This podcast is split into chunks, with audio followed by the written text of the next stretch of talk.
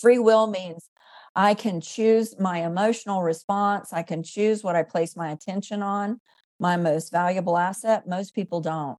They're conditioned, you know, from the prison of the known, the past, and all that conditioning. And so you say something, you push their button, they trigger, they react. You don't have free will. Most people don't have it. Hey, midlifers, welcome to the Midlife Makeover Show. Are you ready to break free from your mundane midlife? Are you feeling trapped in a vicious cycle of rinse and repeat days? No matter if you're experiencing a divorce hangover, job burnout, or you just have the midlife blues, I got you. Hey, I'm Wendy, your hostess of the Midlife Mostess. I too was hit by midlife like a freight train. I too felt stuck in the same dull chapter. I wanted the clarity of how to create a new life beyond divorce and the courage to leave an unfulfilling career. But I kept telling myself that I wasn't worthy and it was just easier to stay in my comfort zone until I found a little secret the freedom to live my life my way. In this podcast, you will learn how to achieve a vibrant midlife mind and body, how to create solid relationships through love and loss, and how to create an awesome second half of life. Grab your grande latte, pop in your earbuds, and let's get this midlife party started. Happy Monday, everyone. I hope you had a great weekend. I spent my weekend here in Glacier National Park, which was absolutely gorgeous. I hiked in the mountains, I canoed on the lake, I watched amazing sunsets, I drank Montana mules as opposed to Moscow mules. I never knew such a thing existed. And they have huckleberry whiskey. Yummy. I did stand up paddleboard, or more like fall off paddleboard. I ate dinner at a restaurant with a, listen to this, you guys, a pig running around begging for food. Seriously. Uh, like that was a first for me. Needless to say, I lost my appetite and couldn't eat my cheeseburger with bacon. I was like, oh my gosh. But it was a fun experience nonetheless. A big highlight of my time in Glacier was taking the Going to the Sun Road in an iconic, so cool, 1930s red bus with a canvas top that rolls back so you can view the sky and glaciers as you cruise up the mountains. So amazing. If you ever make it to Glacier, that is a must. A quick little shout out to the two sweet and beautiful ladies sitting in the back of the bus with us. Just like in school, you guys, I was always in the back of the bus causing trouble, if you can imagine. If you wonderful ladies are listening, it was such a pleasure to meet you both. Maybe our paths will meet again in Montana or Arizona or come see us in Portugal. Yes. I'm saying goodbye to Glacier for now and driving the RV to Spokane, Washington today. I don't have anything too adventurous planned for my week in Spokane. Well, wait a minute. That's not true. I'm getting my hair done. that could be quite an adventure and a long one in that, like four hours, you guys. That's the one downside about RVing full time is not having a hairstylist to touch up my grays every few weeks. Besides my hair, I'm going to spend the week doing interviews, interviewing guests for the Midlife Makeover Show, and being interviewed on other podcasts. I'm super excited about that. I will keep you guys notified of my guest appearances on the Midlife News. So if you haven't subscribed, giddy up. Just go to the midlifenews.com to register for free and you get your free midlife makeover toolkit too. For now, though, our focus is on today's guest, who you will love. Jana Wilson is an emotional healing educator, meditation teacher, retreat leader, public speaker, hypnotherapist, and founder of the Emotional Healing System. For the past two decades, she has taught thousands internationally in group and private retreats. Jana trained and worked with best selling author and physician Dr. Deepak Chopra. Love him. Jana Wilson, a victim of childhood abuse and trauma, could have wound up another statistic. Yet, at the age of 12, she had a mystical experience that catapulted her on a lifelong journey of learning to listen and love herself. In her breakout prescriptive memoir, Wise Little One, which comes out in just two days, we follow Jana as she develops a connection to her inner child. Through this connection, Jana cultivates an unshakable faith in self and spirit, taking full responsibility for her soul's journey. Jana's book, Wise Little One, is a riveting tale of triumph over tragedy. The book is interlaced with the knowledge Jana learned on her path of discovery. Ultimately, she honors and listens to her wise little one and, at long last, is guided to her beloved in the most auspicious way. In the end, readers discover that we are all here in Earth School to learn how to heal from our past extract lessons from our traumas, and to value and fall in love with ourselves. I love it. I'm excited for you to meet Jana and to hear the wonderful wisdom she has to teach all of us. Without further ado, please welcome Jana to the show. Enjoy. Jana Wilson, welcome to the Midlife Makeover Show. Super excited to talk to you today. You and I have a mm. lot in common, which I'll share more with you, but uh, let's see. You are a meditation instructor. You are heart math. Did I get that right? Mhm. Facilitator. You Mm. are an emotional healing uh, systems retreat instructor. Uh, and what I'm really excited about, you are an author of the book Wise Little One that comes out in, well, let's see, when this airs, it'll be Monday. In two more days, it comes out. And I'm sure that's just like blah for you. So tell everyone a little bit more about you and how you got to do all the things that you're doing. Thank you so much for having me here, Wendy. I'm excited to be here. I so yeah, I'm an emotional healing educator. So really what I do, my intent is to support people to raise their emotional intelligence, Mm. to look at, you know, traditional therapy and traditional path of psychology is really a top-down model where, you know, Mhm. things are addressed at, you know, I'm depressed. It's not looked at root cause. It's usually a pill given. Therapeutic process of psychotherapy is 50 to minutes to an hour once a week. It's not enough time to really Mm. get down to the nitty-gritty of what's going on and, you know, why people are behaving or sabotaging or whatever they're doing. And I got into this work because of my own childhood and of course sharing these Mm. stories of my childhood and things I'd overcame and healed myself with clients. They would always say, "You should write a book. Your stories are amazing." And it took a lot of healing work, of course, myself, healer, heal thyself, to write the book. Uh, more traumas kind of came up and the process of writing the book because when you're writing a memoir, you're it's like a novel, right? You're, it's not Mm. a self-help book. It's a you're writing Yeah. story and description. And so of course I'm going back in time and experiencing a lot of of you know the exposing myself again once again to deeper levels of the trauma which is always healing i believe if you Mm. can't what you can't feel you can't heal so i definitely have Mm. But this was a labor of love and yes i'm giving birth to it july 12th which is my grandson's birthday it's his seventh birthday Ah, so I, I really love putting it, kind of aligning it with that, just because seven, our first seven years are those conditioning years.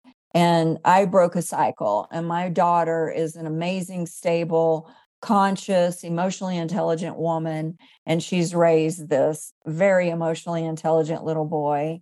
And so, yeah, I love that you said that you broke the cycle because I've talked about that before on the show that, you know, the sometimes, you know, especially as a child, you can't control, right? Like mm. what's going on around you. You're this little child.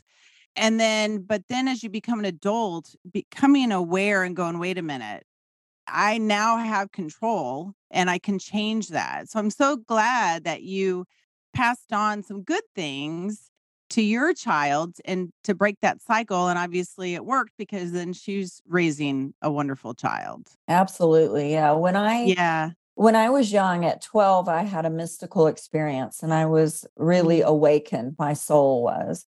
It was during a domestic violence, you know, Mm. incident. My dad's beating my mother. You know, it was the same old, same old my whole life. I had been diagnosed with complex PTSD, you know, just Mm. ongoing. It's almost like living in a war zone, you know, when you Yeah. don't know what's going to happen, what's at Mhm. 8, I had a shotgun put to my head by my parent. I you know, my mother Oh, was gosh. mentally ill, my dad was an alcoholic. There was a lot of chaos. So at 12, I'm going through really an existential crisis. I have suicide ideation. Mm. I don't want to live. I, you know, I'm really struggling.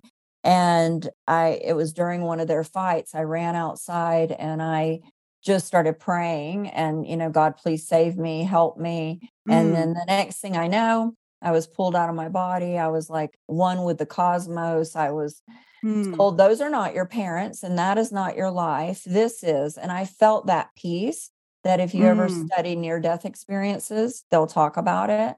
Yep. A peace that passes all understanding. Like I just thought if I'm dead, I'd prefer to stay here because this feels really Mm. good.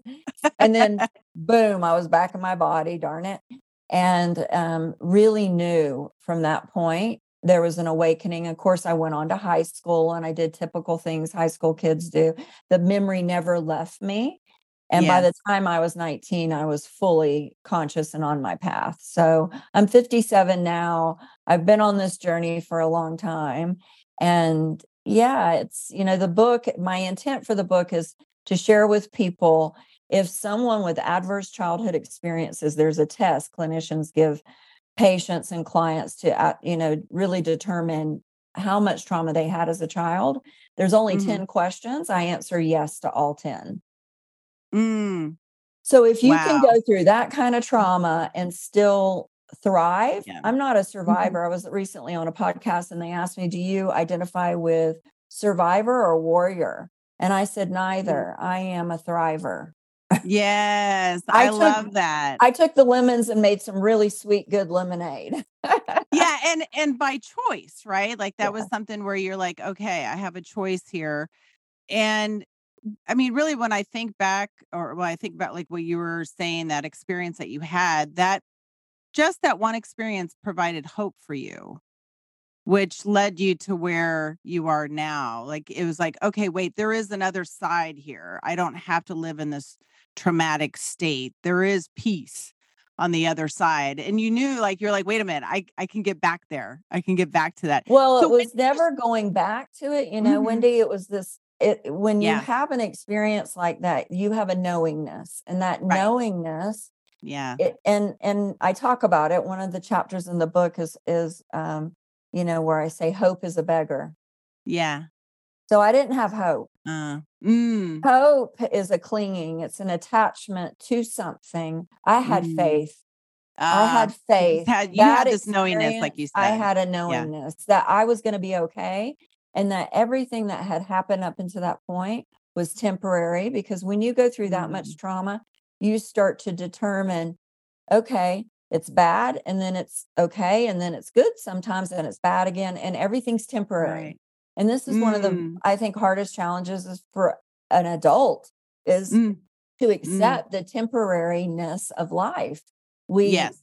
right? You're having a beautiful Mhm. experience. I want to, you know, get attached to it, and that attachment creates suffering. So I Yes. began to become pretty detached Mhm. and connected to spiritual guidance. And I was receiving information that no kids my age, I still have friends from childhood, and they tell me stories about how I was growing up. Mhm. And they've read the book, and many of them did not know what was going on in my home. You know, I really hid that, right? It was shame. Yeah. Yes. Yeah. And they just said, you know, you were very, you were very clear. You were not going to stay in that small town. You were getting the hell out of there. Good for you. So did you train at I know you trained with Deepak Chopra. I saw that Uh-huh. you have davidji um as one of them, which I love davidji. He was like one of my faves. Um, Debbie Ford, uh, Dr. Joe, uh, Dispenza, which is also one of my faves. So did you Mm. train at the Chopra Center? Yeah, so, um, in Okay. in 1991, I heard Deepak speak, and it was it was pretty a life-changing event, and Dr. Brian Weiss, who wrote Many Lives. Many Masters, I trained with him as well. But, um, so Deepak's been my teacher the longest, Mhm. and once I worked with Debbie Ford and Dark Side of the Light Chasers, she was the author of that, and I became a staff member with her. When I left the Ford Institute, I went to the Chopra Center. I got trained as a Mhm. meditation teacher. Now, he had been my teacher for many years, but I'd never done any formal training. And then I taught meditation at the center. I lived very close. And, um, Yeah. and yeah, and so davidji was the our lead educator, so he and I are close, and, um, Yeah. yeah. So he read the book and gave me a glowing review. I was very, I very know. Yeah, that is so awesome. Yeah, so I actually trained, um, in yoga at the Chopra Center too. So, yeah, Okay. I'm like With Claire? Yes, Claire, I love Claire. She's Yeah. so sweet. Yeah, I know. I still follow her on Instagram and Facebook, and she just and she's just so eh, just so at peace. Like, she just the way she talks, she's just so sweet. I just love her. Yeah. Yeah. Um, so in the book, when like you were saying how when you were writing the book, I'm sure it's like all those wounds were opening back up again.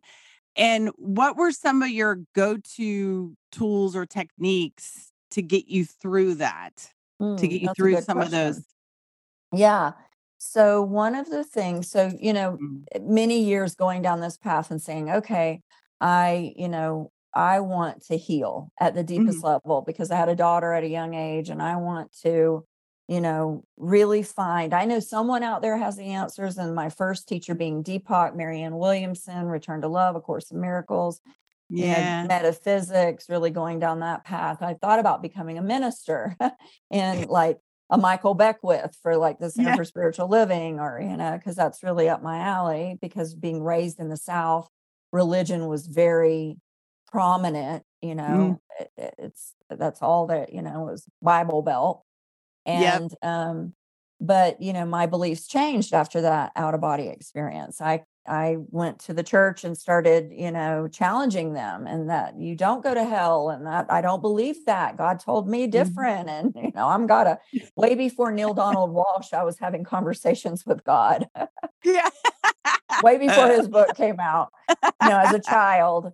And so, um, you know, reparenting inner child work came to me in the 90s. So, you know, Mhm. I'm in my 20s. I'm really voraciously doing my work and raising a child as a single mother and Yeah. just wanting to correct any dysfunction and cycles that my parents had, right? So Mhm. I, um, I go to, um, I I hear John Bradshaw. He wrote a book Mm. called, um, The Shame That Binds You and Healing Yeah. He was big and he was on PBS a lot. So I heard him speak and he was talking about dysfunctional families and codependency and, you know, all these concepts that I was starting to learn in 12-step groups, like adult children of alcoholics. I was going to these type of groups to Mhm. understand, you know, like how does addiction happen? I really wanted to get to the root of it and understand. And um, that work changed my life. When I started to re- look at myself as Mhm. there's still a little girl in me and she's sweet and she's innocent and she's precious and you know she deserves my love she's always on my Aw. always on my that's so cute. I tell clients to do that too. Put a picture of yourself as a child under the age of Yeah. 7 on your phone so you can start to make this relationship real, like a like it's an actual little girl here. Yep. So I talk Mhm. to her, I have a relationship with her. Back then, I was just beginning the process. And then later on, um, you know, 20 years later after that, I ended up studying with a teacher and really understanding how to reparent. So during Mhm. writing the book, your question, I would sometimes she would start to nag at me and I would sit down and listen to her and she would feel exploited. Like I was sharing a Mm. little too much of certain things Ah. that she didn't feel comfortable with. That if Mhm. if someone read it and their judgments, it would hurt. and she wasn't ready for that. So I listened and I took it out, you know. So I did withhold Mhm. some things as sacred, some things I didn't, some of the sexual abuse I went through, things like that. I just kept it out because Yeah. Like she was she was feeling very vulnerable Exactly. Very exposed, like raw, you know, like, Yes. oh, Yes. yeah. And I had to listen and honor her. And every time when I reparent and I listen, you know, and honor, reparenting is a connection to spiritual guidance. It's becoming a loving parent to yourself. It's Mm. cutting the cord to mom and dad, the people who raised you, and saying, Mm. um, right now I have a client here at my healing center, and she's working on her mother was an addict and she grew up Mm. and she wasn't there for her. And now that she's an adult, her mom's clean, but she still behaves like an addict Yep. and she's abusive. And so I said, I can't tell you what kind of relationship to have with your mother. All I can say is you come first. And if Right. If your inner child was abused by this woman and you continue to let her abuse you verbally or Mhm. whatever, then you're abandoning yourself. You know, you Right. to thine own self be true above all else. Yeah, isn't that interesting though? How like where you be here you are abandoned and then you end up abandoning yourself exactly. as a result. Yeah. we pick up where our parents left off. So if we have parents who, you know, you don't even have to go through the trauma I went through. You know, a child right. is not developed. So a Mhm. parent, it, say the child says, you know, when Uncle so and so hugs me, I don't like it. I don't want to hug him. It feels weird. And the parent Mhm. says, "Oh, stop it. He's a good person. You you give him a hug." You they deny your Yep. reality. They don't see or Mm. hear you. You know, Mm. they live vicariously. Stage parents. They Mhm. you know, parents who don't model good boundaries. They go through your stuff or they t- overshare about the other parent or tell you too much and really, you know, kind of parentify you, like make you an adult, Mhm. adult you too soon. Um, Right. parent, you know, there's different traumas of parenting and, uh, you know, parents who can't regulate emotion, they lose their, you know, lose their temper. You're almost like forced, I think, through and I've been through a lot of traumatic experiences as a child and even just recently. Um, but as a child, you end up, I mean, I know for me, I ended up having to become an adult like really quick in my mind. You know, I Mhm, didn't get to just have nice, playful little thoughts in my mind. I had to try to survive. I had to try to figure things out. And so it was just constant.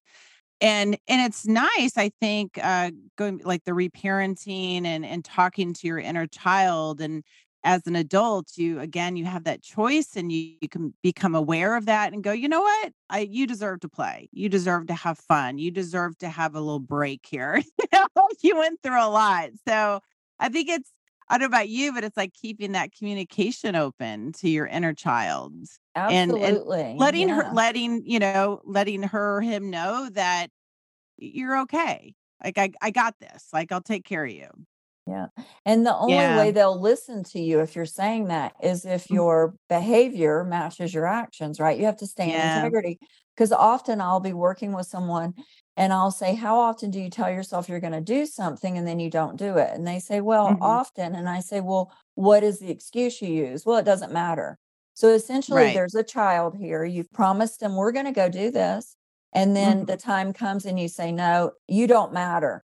Be Right. quiet it's a relationship Mhm. with self that you're having where you're and in family of origin, we have a happiness set point. Deepak, Mm. my teacher, he he did a PBS special once called the happiness prescription.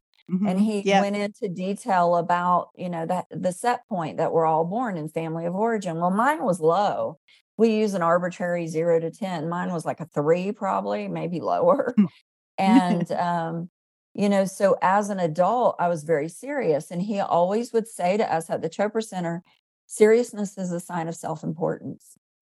You Mm. know, lighten up, Mm. right? Yes. Enlighten, enlightenment contains light. Lighten Yes. up. You know, Egyptians Yep. say that you you're admitted, you know, the afterlife if you hold your heart in one hand and a feather in the other, and the heart is as light as the feather. Right? Mm. So many traditions, mystical traditions, Huna tradition has the same thing in Hawaii where it's you're born with a bowl of light and you're only gained admittance in the afterlife if the light bowl is still light. So it's like, Mm. how can I lighten up? I had a serious childhood and this Yeah. healing work is serious. I was like, I gotta be serious about this. I'm like, I got a lot of healing to do. And uh, then I would project on these kind of airy fairy, like, oh, namaste, and everything's so happy. And I'm like, Ugh. you know, like, what's wrong with it? And I had to learn in my 40s how to lighten up and start having fun and be silly and be irreverent and, you know, and Yeah. just, yeah, have fun. I, I can relate to that too because I've done, you know, like so many. I mean, a lot of the certifications I did was pretty much for myself, right? For my own right. healing. Yeah. But as you as you learn, you teach, and as you teach, you learn, right? But um, yeah, I mean, there was a phase uh in my life where it was just so serious. Yeah, like I was like, okay, we're gonna heal here, and like it was Yeah. just therapy around, which is great. It's fine yeah. But yeah, I can relate to that where you finally go, okay, let's let's loosen up here a little bit, Yes. you know? And Absolutely. and it is eh, I think you mentioned the word earlier was detachment. And that's been or like the letting go. I don't know if you ever read the one book, Letting Go, it's called. I can't think of the name of the author. Um David Hawkins. So I can't remember. But anyways, that is probably one of my biggest things in life. It's the letting go. Just letting it go. Yeah. Yeah, Yeah. surrendering. And and you know, we think of like waving the white flag as a sign of weakness, but it, actually it's not. It's it's being really really strong and being able to just let go.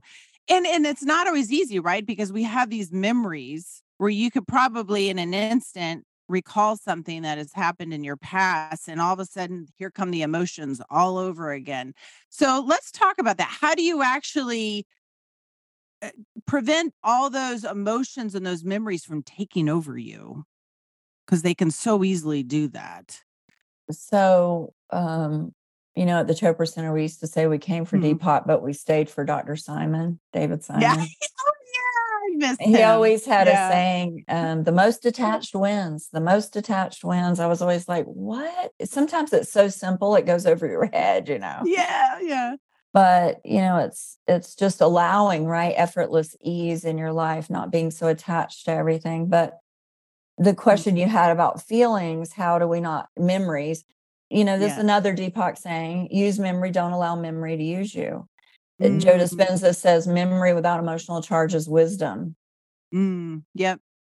Yep. So we extract, we go back. As a hypnotherapist, I take people back. I'll give you an example. I had a client, she's in her early 40s, married, kids, no Mhm. real childhood trauma. Parents were still married, wasn't sure why am I not happy? I'm, you know, Mm, and usually people are unhappy because they lack connection to spirit, right? They mhm. they identify too much with the material world. They don't have enough inner refuge where they're going within. Like Zig Ziglar said, if you don't go within, you'll go without. So they're Yep. really object referring, always looking at, you know, and that's all temporary. So the only Yeah. thing that's permanent is this connection within. So um, in hypnotherapy, I take her back. She's five years old. She has a memory. She's Mhm. um, at a lake in Canada on vacation with her parents, and they want her to get in this lake. And they are forcing her in the lake, and she's screaming bloody murder, scared because she can't see the bottom of the lake. And she had only been Mm, in a pool. She had never been in a lake before. She's five. So, in that moment of trauma for her at five, now her parents knew she was going to be fine. So, this is no big deal to them, but they weren't listening and validating and honoring her feelings. Yeah. So they Mm, usurped her power and told her she's fine and made her get in the water, carried her in, kicking and screaming. mm, In that moment, she made a decision which became her operating system. It's a core mm, false belief, a limiting belief, a false belief, you know, and it disempowering belief. And it was, my feelings don't matter. Mm, Because if they did, then my parents would be listening to me. Then she made another decision about the world. And this is how the intellect and how we form our, you know, psyche and the way we view everything.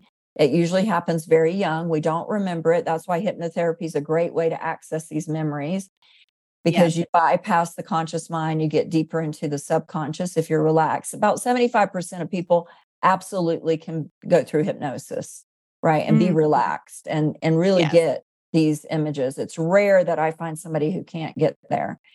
And Mhm. so she she saw that she made the world mean, well, if her feelings don't matter to the two people who brought her into the world, then the world isn't safe and she can't tr- Mhm. they it knows better than her. Right? Ah, So she always was looking outside for answers. And then of course she wouldn't advocate for trusting herself. She didn't trust herself. Yeah. So she attracted situations and circumstances and experiences and relationships that mirrored to her her lack of trust in self, that her feelings didn't matter. And then as soon as she saw it, she can't you can't unsee it, right? So then she was like, her mind was expanded. She left here.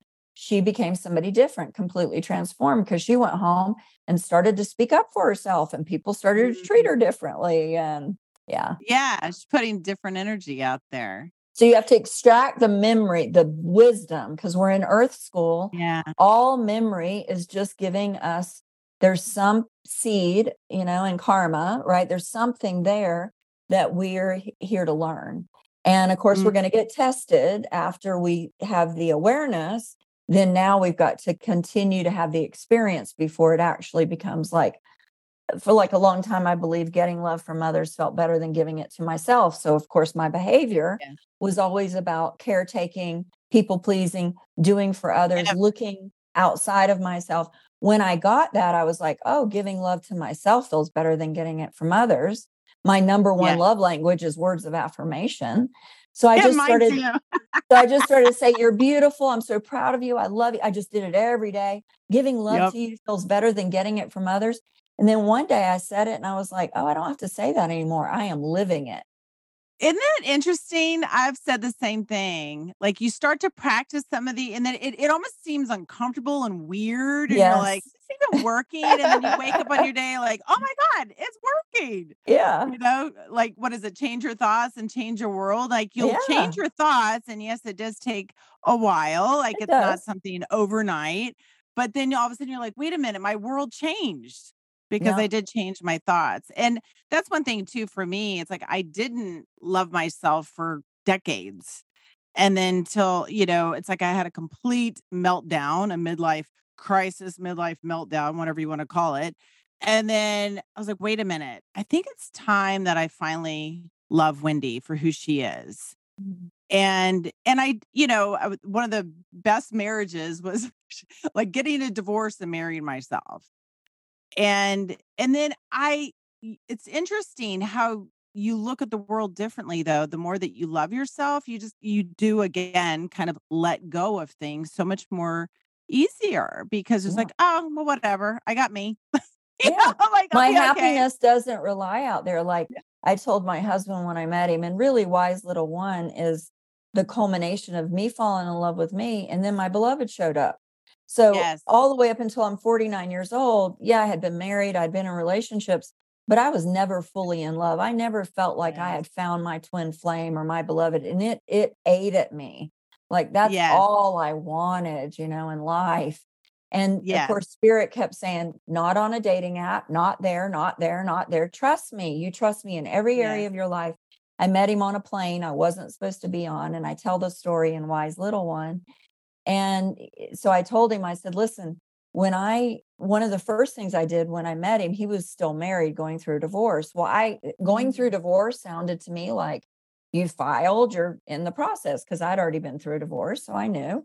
Yeah. Well, once I realized he hadn't even filed and she hadn't either, little Jana was like, like you promise, do not hurt me again. I cannot handle the pain. It's you and me, and you promised it's you and me, and you were going to put me first. So I called him back and I said, Listen, I just had a realization. I thought you were further along. You're not. I am a woman of value. I said, I do not date married men. So when Mm. you're further along your journey, let me know. That was Thursday. Monday, he reached out and he said, Can I talk to you? I want to share something. And I said, Sure. And he said, Thank you so much for, you know, saying what you said. It made me realize like I'm a man of value too, and I have integrity. And I went and filed this morning. so then I was like, "Oh, wow. So you, yeah, you standing up for yourself helped him to stand up for himself and for Yeah. his values.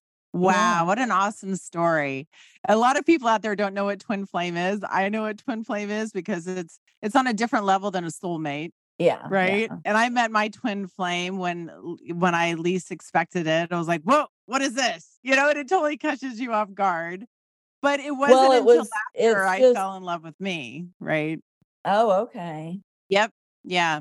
Yeah. Yeah. So the same thing, once you fall in love with you, then you're open, you're in this space of I had so much love, you know, it's the best in the world for me and the Mhm. best in me for the world. Emerson said that. And I love that quote because we're taught that selfish, but actually it's self-responsible because I'm the only one responsible for Jana and her Right. happiness, right? Yes.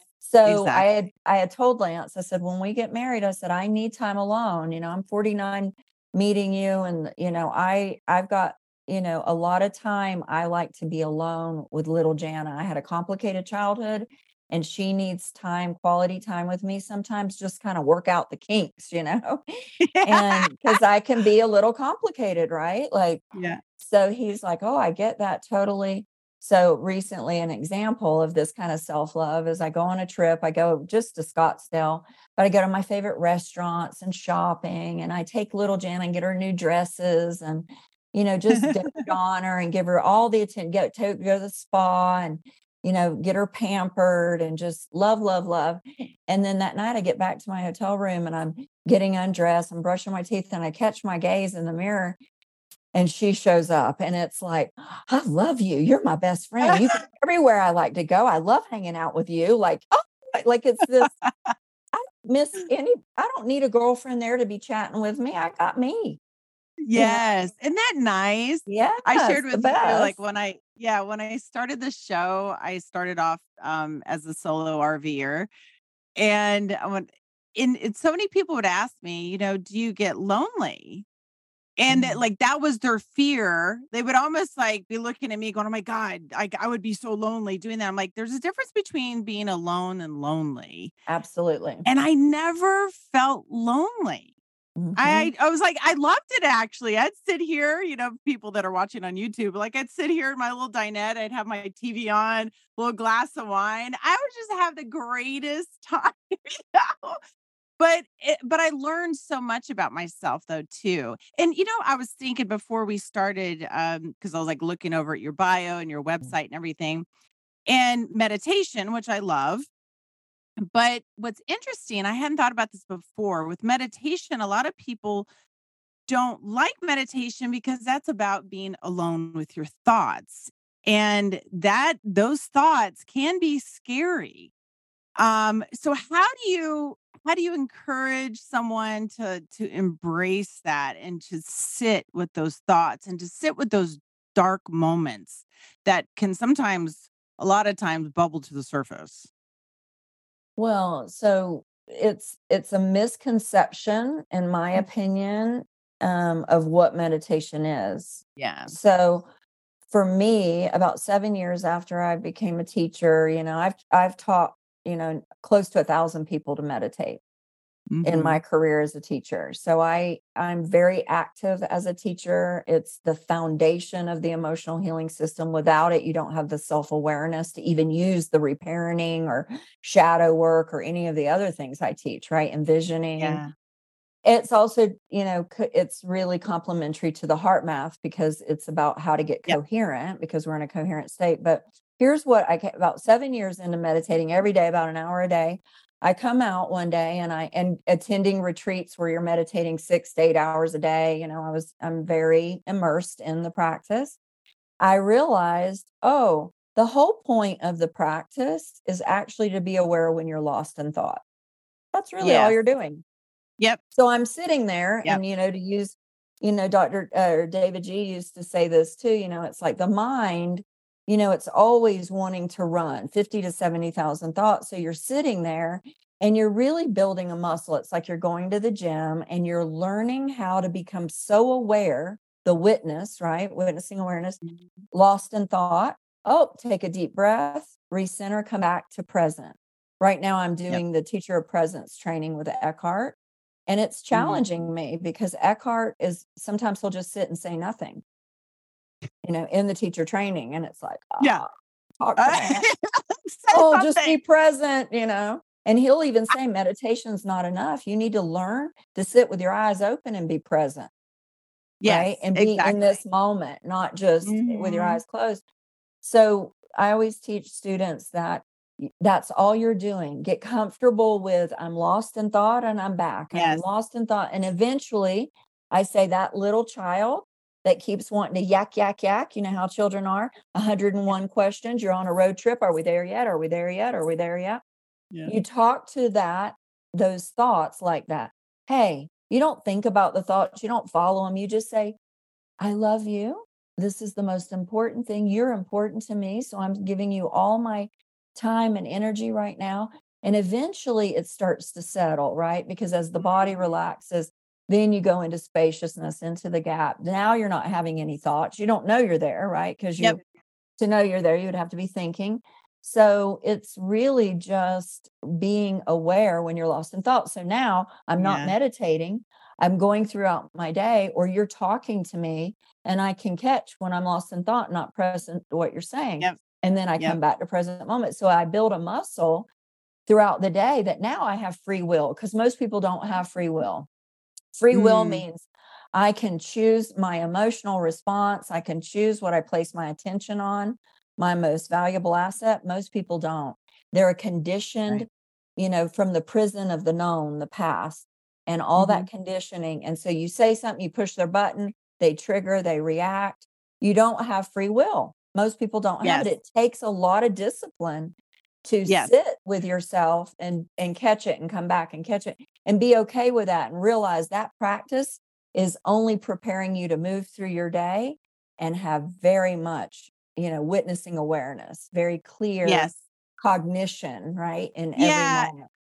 And I've always said too, like with meditation, like I I used to think when I first started, I was like, oh, I'm just supposed to get really, really quiet here. I'm supposed to not have any thoughts. When really, you know, it's it, it is about being aware of your thoughts. And it's like this little ticker tape that's going across in your mind, and you're like, watch, like, oh my gosh, wow.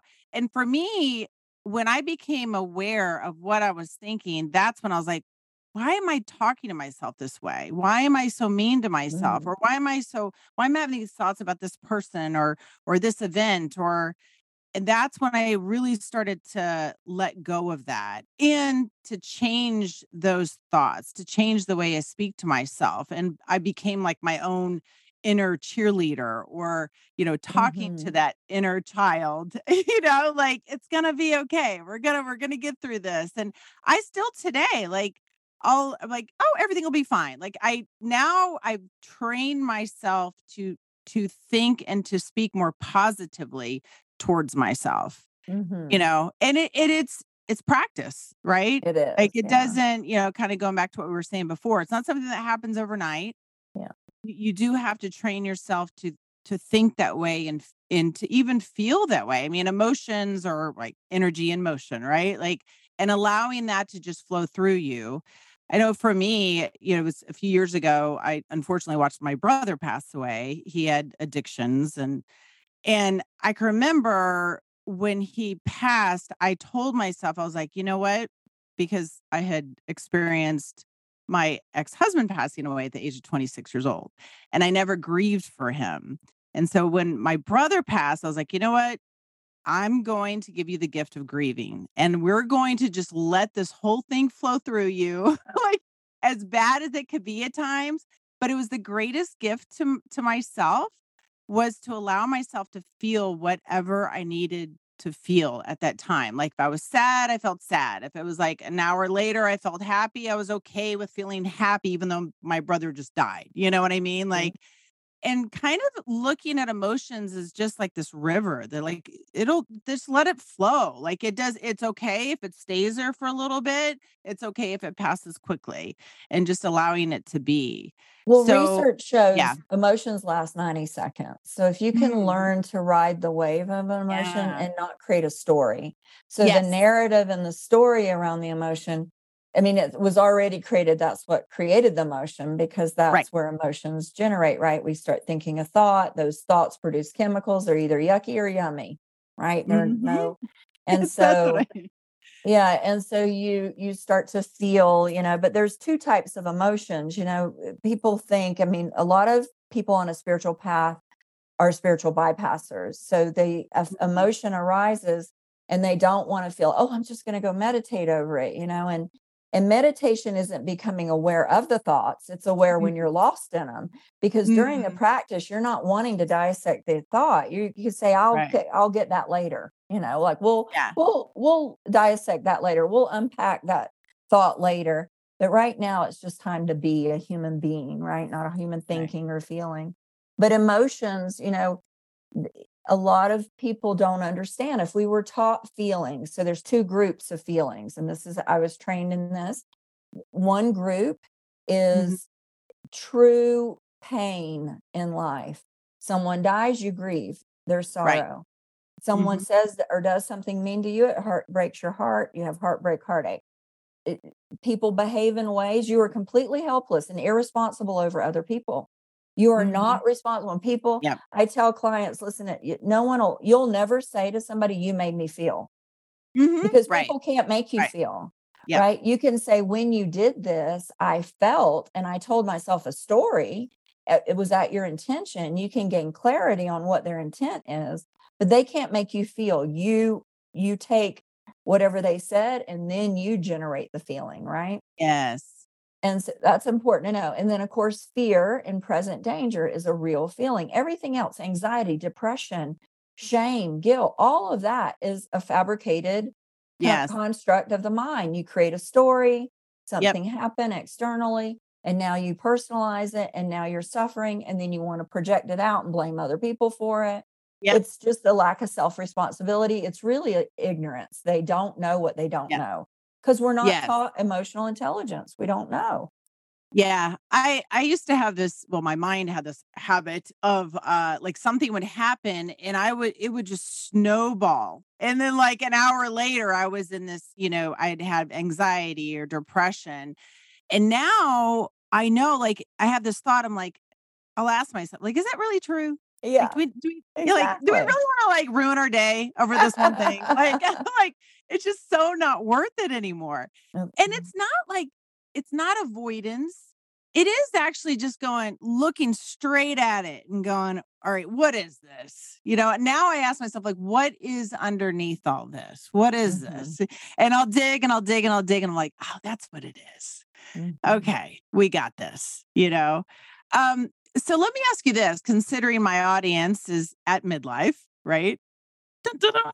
Uh, so if someone's out there like, all right, I'm in my 50s. It's too old to even uh, to even address what happened to me when I was 5. Like I might as well just deal with this and just go on the same path. What are your what are your thoughts on that? Well, I mean, it takes discipline, right, Yeah. to really for transformation. So, Mhm. uh, you know, it's not about a chronological age. I mean, we aren't these bodies, we aren't these minds, we are consciousness, right? Pure consciousness that's operating these bodies and minds.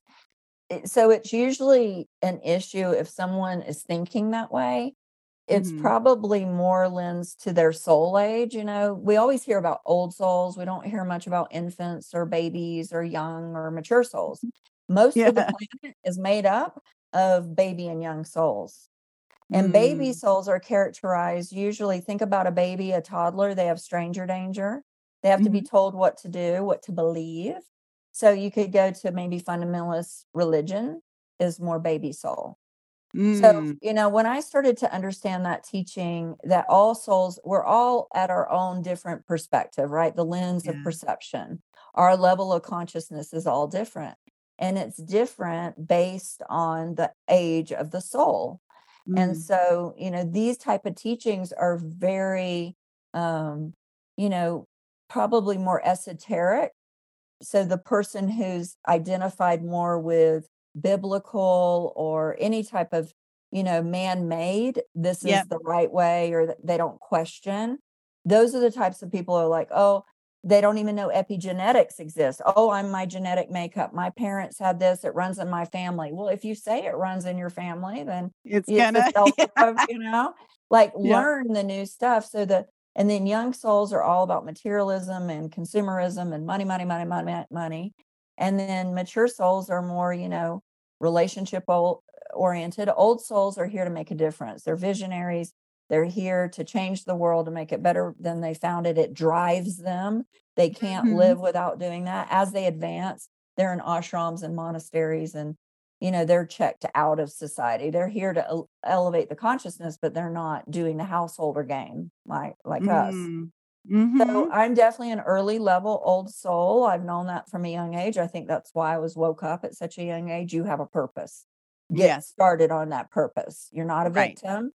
And, you know, then of course, soon as I started to introduce those ideas, I began to get the teachers would appear when the student's ready, right? Like Many Lives, Many Masters, Dr. Brian Weiss's book, New York Mm. Times bestselling, been on Oprah, you know, 25 plus times he you know that book changed my life i mean it, Yes. it took me from a very rigid worldview to a very expansive do i know it's true no Yes. nobody knows what happens when we die you know Yeah, hey, exactly. Yeah. if i could believe something that would empower me of course i would choose that more than something that would scare the hell out of me and disempower me Right, exactly. Yeah. And I would say too, you know, for people that are listening, it's really just immerse yourself in as much teachings as possible. And there's something for not what works for one person may not work for another. exactly And sometimes it's just that, like, when I look back at all of the books and retreats and everything that I've done, it it was just one thing would lead to another, and then it was like, click, there it is. Like, in in certain, certain things take a little bit harder to let go of and to release from you. I had shared with you, like, when I started my RV journey, that I went to Santa Fe uh, to 10,000 Waves. I did a ketamine journey. And there was this kind of like this one thing I just could not get, like, let go of. And it was holding me back to where I'm, to, you know, if I had not been able to let go of that, I wouldn't be where I'm at right now. Mm, And just eh, emotionally and mentally and even physically. But so there's certain things like you, you just I think you just have to trust the the journey and trust the path and allow just whatever like be open really. Embrace it and whatever comes your like try meditation try tapping try hypnotherapy try reading books listening to podcasts like whatever. Just mm, just be open to it and and and know that you can get to the other side of it. You mhm. can i mean you and i are living proof exactly yeah yeah And one of the things Dr. Simon would always say is eradicate trying from your vocabulary because, like Yoda says, try not do. So I would say right practice. A lot of people dabble in things just a little to know enough, but they don't yeah practice it. It takes yes application, it takes yeah consistent practice to see mhm, results. And right this, and herein lies the biggest issue with most people that I work with. It's a level of are they committed? Because commitment, the definition is doing the thing you said you would do long after the feeling you set it in has left. Yeah. So, am I committed to my personal growth and evolution? And am I willing to do whatever it takes? Right. mhm, And and can I elicit enough discipline that it takes to get up every morning, go to the bathroom, and sit and meditate? You know, hmm look at it as spiritual hygiene. I would never not think of brushing my teeth. I would never not think of meditating, right? So it's like you begin to practice, practice, practice right because you're not trying. People say, Oh, I'm trying to meditate. I'm like, Well, what do you mean you're trying? Are you doing it? Yeah. Okay, then you're not trying. Look up the word trying. It says struggle. So every ah time you say trying, you're saying, I'm struggling this and I'm struggling yes that. And I'm, you know, no, you're doing it. yeah like a, what is it rpm Yeah, rise, be, rise meditate. p meditate yeah That's right. David p G. meditate Yeah. i can still remember that from the chopra center I love it. So, wise little one, um, how do we go about getting your book? Would you say it comes out on July 12th. Wednesday? Yes, Yeah, July Wednesday, 12th. July 12th. Um, so it'll be on Amazon, of course. Okay. Um, it'll be in ebook, paperback, and hardcover. Uh, I'm going into the studio next month and recording. Oh, So. I'm going to record with my voice for Audible. And um, that's going to be interesting. you know, That'll be fun. Yeah. yeah, doing the voices of my mother and father fighting. And yeah, that's going to be interesting. So, but yes, I'm going Mm. to record it. Um, It's also available on my website, janawilson.com, if somebody wanted to autograph copy. So I can, you Oh, know, get author copy. Yeah.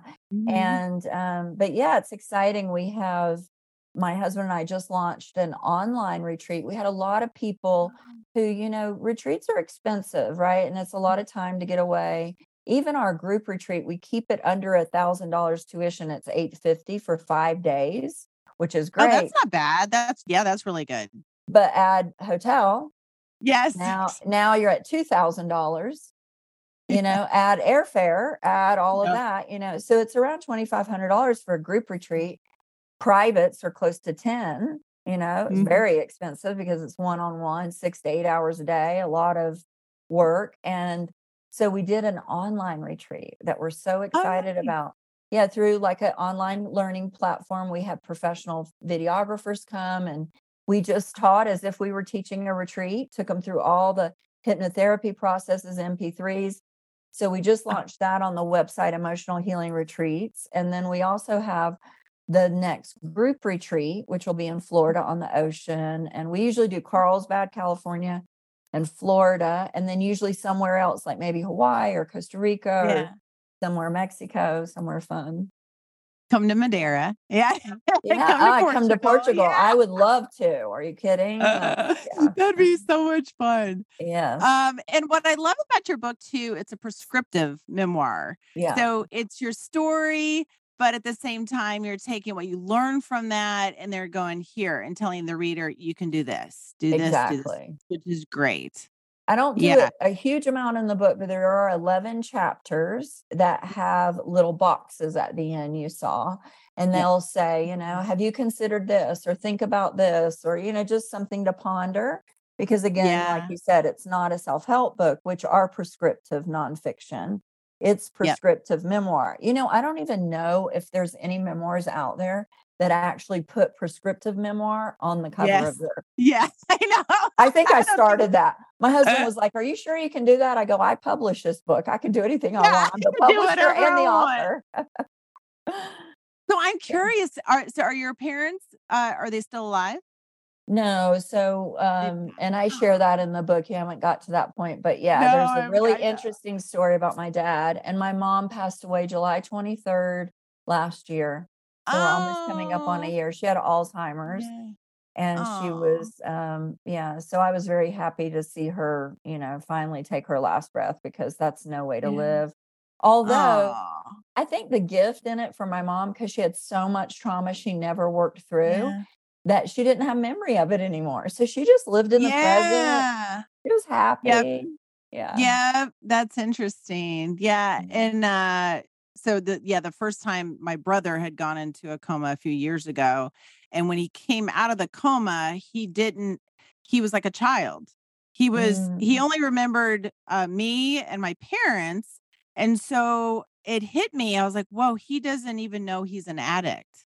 wow You know, like so he just was like this child again and it was the most beautiful experience. I I so appreciated that moment and then and then his memory came back and he yeah remembered who he was or, you know, his really historical not. self he remembered Yeah, isn't that fascinating? Wow. Yeah. And then what do you have siblings? I do. I have my brother, so he's you Okay. know a big piece of the book too. You know, Oh, because he was my protector, and Um, he's um he's doing really good. He was uh, morbidly obese, and Oh, once I came back into his life and really just you know seeing how we eat and how we move our body and how we love yeah. ourselves in that way, and I started talking to him about his little boy, his inner Yeah. child, and so he's lost like eighty pounds and is healthy and really doing well. So I'm very happy You're for that. doing so many good things for everyone. yeah, thank you. Yeah, that's so awesome. Well, thank you so much. Uh, so again, let's see, your website is janawilson.com. Yeah, that's the author website. Emotional Healing Retreats is the business. Yeah. Yes. And then so your next retreat starts, when does that one start? It's going to be Labor Day week. So it's September 3rd through oh. the Oh, 8th. Yeah. okay. So yeah, that's around the corner. Yeah. And we still have space in that. So if any of the Okay, listeners want to check it out, we'd love to have you. Yeah. Ah, well, thank you so much. You've been awesome. Oh, you have too, Wendy. I'm coming to see you in Portugal. Yeah. Maybe we can maybe we'll do a retreat together. I know. Oh my God, that'd be a blast. All right. Thank you, everyone. And now for the nuggets of wisdom from today's show. Number one, what you can't feel, you can't heal. Number two, put a picture of you as a child under the age of seven on your phone so you can make the relationship real like it's an actual little girl or boy. I love this idea. Number three, reparenting is connection to spiritual guidance, becoming a loving parent to yourself, cutting the cord to mom and dad. Number four, seriousness is a sign of self importance. Lighten up. Per Deepak Chopra, enlightenment contains light. So lighten up, you guys. Number five, the whole point of a meditation practice is to be aware when you're lost in thought. Number six, most people don't have free will.